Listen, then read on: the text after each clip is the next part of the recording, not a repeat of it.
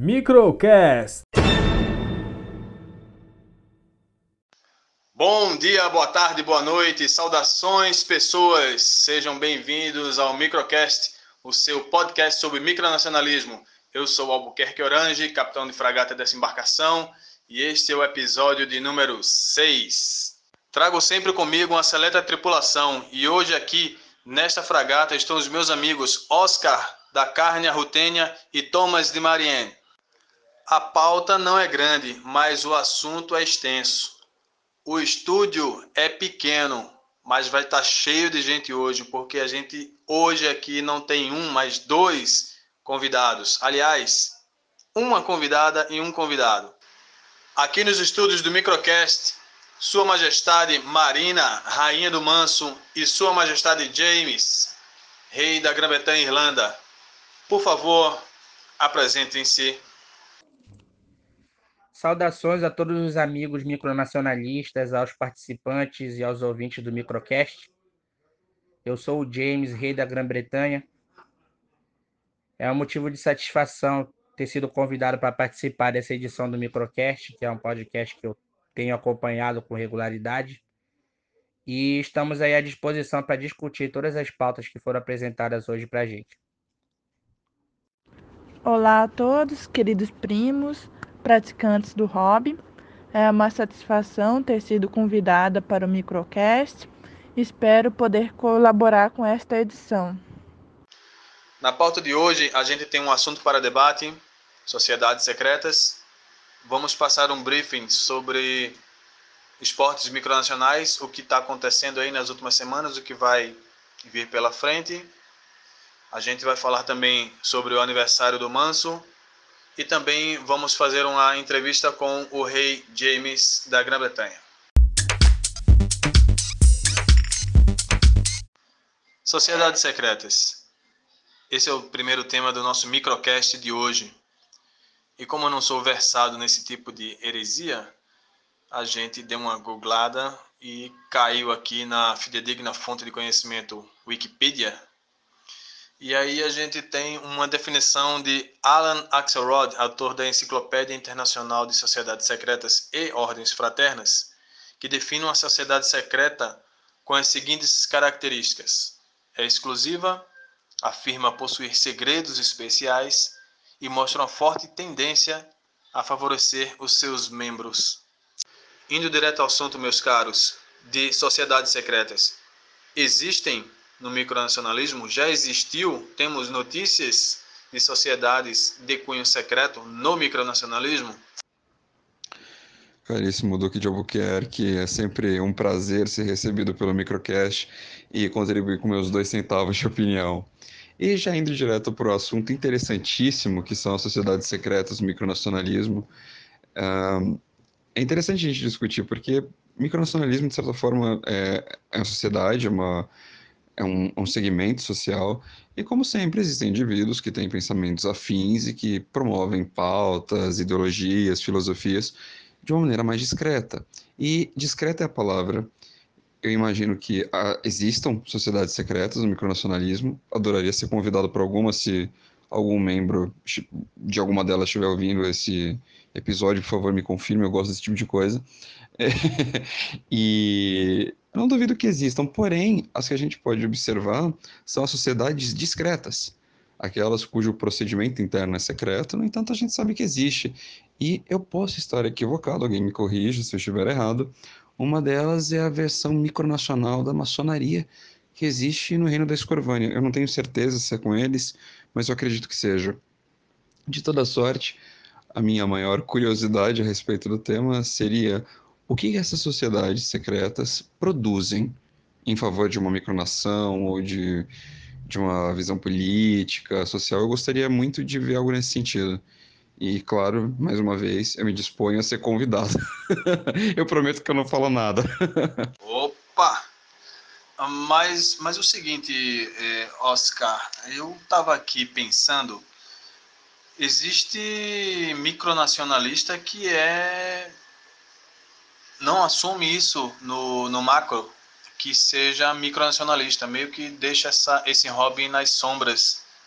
Ser micronacionalista por si não seria já um tipo de participar de uma sociedade secreta? O que, que vocês acham?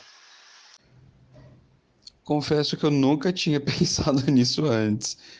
Eu não sei se chega a ser uma sociedade secreta, mas talvez se encaixe de novo no que eu disse, discreto. Apesar de que, na verdade, tudo isso se trata do medo de ser encarado como um maluco. É, eu, eu não falo por aí que sou micronacionalista, mas se alguém me perguntar, eu explico o que é. Eu acho que é mais ou menos assim com a maioria. Bom, pessoal, boa noite. Obrigado pelo convite, Lucas. É um prazer estar aqui participando do Microcast mais uma vez. Falando sobre as sociedades secretas micronacionais, acho que não, não existe nada organizado a esse ponto, não. É, pode existir ali as iniciativas particulares nas micronações, mas é, uma sociedade secreta mesmo organizada, acho que não tem, não. É, sei que tem alguns micronacionalistas na lusofonia que simpatizam com o tema, como o próprio imperador é, que se convidou a participar, se existir, né? Mas não acredito que tenha nenhum corpo é, de sociedade secreta organizado, não. E sobre o micronacionalismo em si ser uma sociedade secreta, acho que depende da abordagem de cada um, né? Eu, para mim, é, é um pouquinho secreto mesmo, são poucas as pessoas que sabem do hop e que se interessam em conhecer, né? Então fica meio que discreto, na verdade, né? Como o Oscar bem colocou. Sobre a maçonaria micronacional, Oscar, é, como eu fui lá da, da Escorvânia, eu posso garantir que não exista nada organizado. Sim, tem alguns micronacionalistas por lá que são maçons, mas não existe, pelo menos que eu saiba, né, uma maçonaria organizada no micronacionalismo. Até porque seria meio que irregular, né, dentro dos conceitos maçônicos e tal. Bom, Thomas, irregular por irregular, a gente tem um monte de coisa no micronacionalismo assim, né? Vê Igreja Católica Micronacional, Comunidade Eclesi... sei lá como é que é o nome daquela, C E M I C, né? Sei lá. É... Mas aí são... não são secretas, né? São apenas é... coisas irregulares, né? Que não seriam aceitas no, no macromundo, assim como o, a maçonaria não aceitaria qualquer coisa dessa no micromundo. Mas é, seriam organizações, a, a maçonaria seria uma organização religiosa, né? E sociedades secretas não, não necessariamente têm algum tipo de culto ou cunho religioso envolvido. Acredito que de repente isso, isso seja até um, um, um, algo mais é, plausível de acontecer dentro do micronacionalismo, né? Dada a, a, a esse caráter mu, simulacionista que a gente tem no micronacionalismo, senão seria um, uma, uma via, em vez de apelar para o religioso, apelar para o desenvolvimento científico, sei lá, de uma forma geral. Uh, o micronacionalismo, entendeu? Meus amigos, eu tenho uma história sobre sociedades secretas que é assim. Numa micronação da lusofonia que é bem ativa, mas não é tão divulgada, houve uma reunião de nobres que defendia interesses comuns frente às situações que aconteciam nessa micronação. Votações, plebiscitos e tal. E às vezes até mesmo sugeria que houvessem votações para que os seus interesses fossem atendidos. Dito isso, houve uma vez um certo conflito com outra micronação que era bem próxima, e essa sociedade se sentiu no dever de sair do anonimato e fazer a defesa da sua micronação. Assim aconteceu. Saiu do anonimato, o líder, um dos líderes dessa sociedade tomou as rédeas do conflito e resolveu o mesmo, com um saldo positivo para si, para sua sociedade, para sua micronação. Logo após essa situação ter acontecido, o monarca se sentiu agradecido pelo que aconteceu e ele passou a fazer parte também dessa sociedade, junto com o regente dele, que à época era quem tomava conta da micronação. E aí fica o pensamento de que talvez se não tivesse acontecido esse conflito, essa sociedade continuaria ditando as regras lá até hoje, alterando as coisas ao seu, ao seu favor. Então esse conflito ele foi importante porque ele revelou essa sociedade, e é uma história que ela é bem pouco conhecida na, na lusofonia, porque a própria micronação também é meio isolada. Ela não faz assim um esforço para que ela seja mais divulgada. Então é um exemplo de sociedade secreta que realmente existiu. Olha, James, eu acho que essa sociedade secreta aí deve ser bem secreta mesmo, né? Porque eu nunca, nunca vi falar essa história, não, não consegui fazer nenhum link. A mensagem toda cifrada aí da Nação X, o Monarca Y, eu não consegui fazer nenhum link das histórias que eu conheço. Eu acho que continua no, no anonimato ainda. Eu não sou lá grande conhecedor de muitas coisas, mas eu acho que essa sociedade secreta continua secreta. Agora, nesse bloco, a gente dá um panorama sobre os resultados da C F M. Bom, Lucas, é isso aí. É, a C F M hoje é o principal bastião do, do esporte micronacional, né? Vem ganhando força no, no cenário, com times empenhados também, uma rivalidade grande. Uh, é tanto entre times das mesmas micronações, como acontece na Carnia-Rutênia, né, que tem o Super Clash entre o Royal Efigênia e o K F C, como também entre as seleções. Por falar das seleções, ontem, dia quatorze, às dez da noite, aconteceram os jogos da Liga das Micronações, que é a, a liga entre as seleções microna, micronacionais. Né? Uh, o primeiro jogo da noite foi entre a Carnia-Rutênia e Patros, onde a Carnia-Rutênia ganhou por dois a um. A Bugolave e Sanguimarães empataram em zero a zero. A Guanabara e Escandinávia também empataram em zero a zero. Foi um jogo bem puxado, já que são duas seleções de grande qualidade. O Reino da Deltar e a Asgard. A Asgard saiu vitorioso aí por um a zero, né? É a líder da competição, então uma das melhores seleções do mundo. E a Borgonha perdeu para a Itália em um a zero.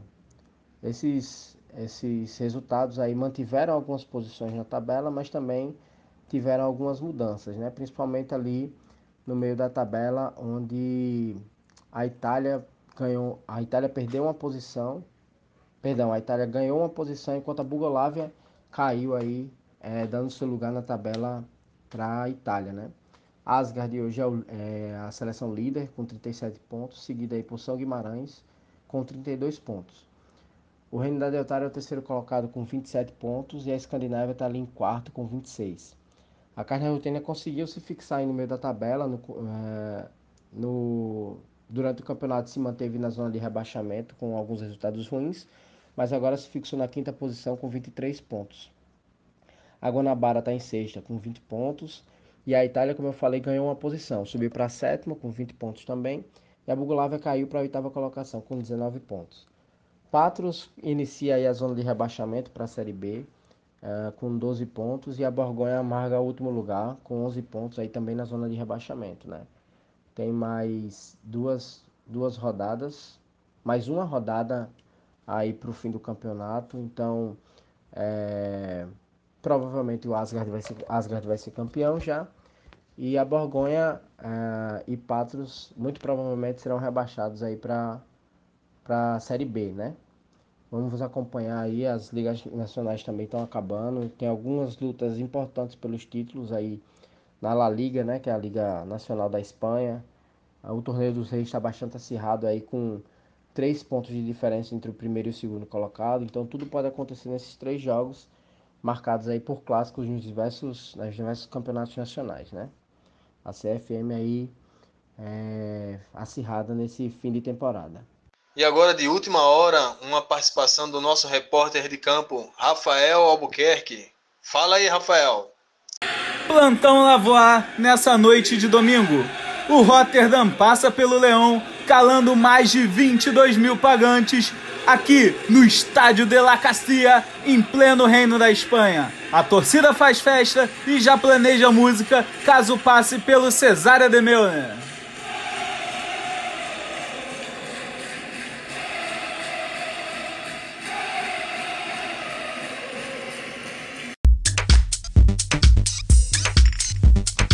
Tivemos há bem pouco tempo o aniversário, o segundo aniversário, na verdade, do Reino do Manso. Por isso trouxemos a Sua Majestade Marina aqui para conversar conosco. Eu queria que Vossa Majestade falasse um pouco de como surgiu esse projeto, qual é a importância de ter chegado ao segundo aniversário de uma nação, de uma micronação derivatista, e o que, é que vocês projetam aí para o futuro imediato do, do, do reino, ao passo que eu aqui já mando novamente as minhas congratulações a todo o povo manciano, a sua majestade e a todo o micronacionalismo que compartilha da presença do Reino do Manso na sua vida cotidiana e diplomática. Em primeiro lugar, eu gostaria de agradecer novamente o convite para participar dessa edição para tratar da festividade organizada no Reino do Manso em vinte e sete de outubro deste ano, referente ao segundo aniversário do início de nossas atividades micronacionais. Foi uma alegria para nós recebermos chefes de Estado e de governo de nações aliadas e amigos do Reino para comemorarmos o processo de metamorfose interna que foi este ano para nós. Aproveitamos a ocasião para revelar nossa nova identidade, nosso hino, nossas bandeiras distritais, nossas cédulas, nossas insígnias e uniformes militares no formato de uma exposição. Foi motivo de orgulho para nós vermos os relatos de cidadãos quanto às suas próprias experiências no Manso e acreditamos que foram decisivos para a melhoria pessoal destes, no enfrentar desafios e no olhar para a comunidade macronacional. Somos uma micronação formada por pessoas inquietas na busca pela excelência e esperamos brindar com as amizades que fizemos anos a mais de atividade. Seguimos então para o último bloco do nosso microcast de hoje, entrevista com o rei James da Grã-Bretanha. Majestade, qual é a ideia por trás do projeto em termos micropatriológicos? É, sendo bem breve em relação ao aspecto micropatriológico, muita identificação com a Grã-Bretanha é necessária para a gente que está na fundação desse projeto. Ah, o fato da gente já ter conseguido morar em países que são constituintes da Grã-Bretanha, de conhecer um pouco, ter conhecido um pouco da cultura, ter tido essa oportunidade de ter coisas em comum que são favoritas da gente, como bandas, por exemplo, times de futebol, comidas, enfim. Muitas coisas que vêm de países que formam a Grã-Bretanha também facilitou a gente a escolher por esse projeto. Uh, micropatriologicamente falando, É, eu sou monarca da Casa dos Plantagenetas, então só aí você já vê o tanto de história que tem por trás desse projeto e o quanto que foi necessário a gente fazer as pesquisas e a, o estudo, inclusive o que a gente faz diariamente, as nossas próprias uh, pesquisas, os nossos próprios estudos em relação à a, a Grã-Bretanha, a história da Grã-Bretanha como um todo, para que a gente leve esse projeto que é histórico simulacionista, para que a gente leve ele adiante com toda a seriedade e com todo o senso de identidade que a Grã-Bretanha exige e que a Grã-Bretanha representa. É, primeiro de tudo é o amor pela Grã-Bretanha, que existe, mas também a busca por cidadãos que se identifiquem com esse projeto tanto quanto nós nos identificamos, né? É uma história muito rica, muito densa, bem antiga. Tem muita coisa para a gente representar. E a gente tem certeza que tem espaço para todo mundo escrever a sua história no Reino Unido da Grã-Bretanha. E os aficionados por história aí que estiverem acompanhando o microcast, a Grã-Bretanha está de braços abertos para todos, para visitações, para se tornar súdito. E a gente espera realmente que esse projeto seja tão ambicioso como a gente quer que ele seja e como a gente espera que ele seja, até pelo fato dele também já ter sido tentado antes, dele já ter sido levado à frente por outras pessoas. E a gente herdou agora esse presente aí que foi a Grã-Bretanha. E a gente está muito orgulhoso e muito feliz pelo projeto que a gente pretende realizar. Ah, que ótimo. A gente espera que tenha muito sucesso nesse projeto. Mas antes, é, houveram duas experiências suas em em projetos de inspiração germânica, né, na Deutária e na Carnia-Rutênia. Como é liderar agora um projeto anglo-saxão? Em relação aos projetos e às suas culturas, a Deutária não era influenciada por uma cultura germânica desde o começo, mas quando essa cultura germânica passou a ficar mais forte, passou a influenciar mais o projeto, a Deutária se caracterizou muito pela presença dessa cultura alemã, inclusive criando dialeto próprio, modos de vida baseado na cultura germânica, e praticamente igual uma comunidade do sul do país hoje em dia vive. O projeto Carnia-Rutênia, ele é multiétnico, ele tem a sua identidade própria, porém ele abarca múltiplas culturas pela extensão do projeto, que tem representantes em praticamente todos os continentes do, do, do globo, e a característica deles é aglutinar todos esses projetos culturais em favor do projeto Carnia-Rutênia. E aí é que a gente vê a semelhança com os dois projetos, mesmo sendo o projeto anglo-saxão, porque a cultura britânica ela é muito bem definida, né? A cultura anglo-saxã, mas ela também tem elementos germânicos, ela tem elementos francófonos, e tudo isso ajudou a definir a identidade da Grã-Bretanha. Então tem as suas semelhanças, mas também tem as suas diferenças. E a gente nesse projeto pretende conservar tanto as diferenças quanto as semelhanças com os projetos pelos quais eu já passei, inclusive a Carnia-Rutênia, que eu estou lá até hoje também. Muito bom. James, o que está projetado aí para o Reino Unido para o próximo ano e, e o que, que, que contribuição você pretende para a lusofonia? Primeiro, a gente precisa lançar bases bem sólidas para que esse projeto realmente venha a ser aquilo que a gente espera que ele seja. A nossa contribuição para o micronacionalismo ela só vai se dar através de muita qualidade, de muito empenho. A gente precisa desenvolver atividade interna, a gente precisa criar uma micronação com bastante qualidade para que o reconhecimento das outras micronações e a amizade delas seja algo que venha de forma natural, de forma bastante harmônica, de forma bastante orgânica. Então, assim, primeiro é desenvolver essa base interna, realizar essas atividades, contar com novos micronacionalistas para ajudar a gente nesse sentido, oferecer para eles uma micronação que realmente tenha respaldo, que tenha condições de configurar como, como micronação na lusofonia, para que depois a gente possa avançar para outros ramos que também são importantes para a gente, como reconhecimento, entre outras situações. A gente já tem muita qualidade na lusofonia e a gente espera que realmente ser mais uma micronação de qualidade, porque é só assim que a gente acredita que vai deixar nossa marca, entende? Então, a atividade interna realmente é muito importante para a gente, é o nosso foco principal, é atrair cidadãos, é botar a nossa micronação para funcionar de forma adequada, é desenvolver um trabalho sério, é ser uma micronação que não está aí para nascer e morrer, é uma micronação que está aí para durar muito tempo e para realmente fazer parte, junto com outras micronações da, do setor lusófono, construir uma história aí bem bacana e bem interessante que possa ser contada no futuro, como várias outras micronações que hoje são estudadas pela micropatriologia, enfim, e que são verdadeiros exemplos aí para que a gente siga desenvolvendo esse material de qualidade que a gente pretende que seja o projeto britânico.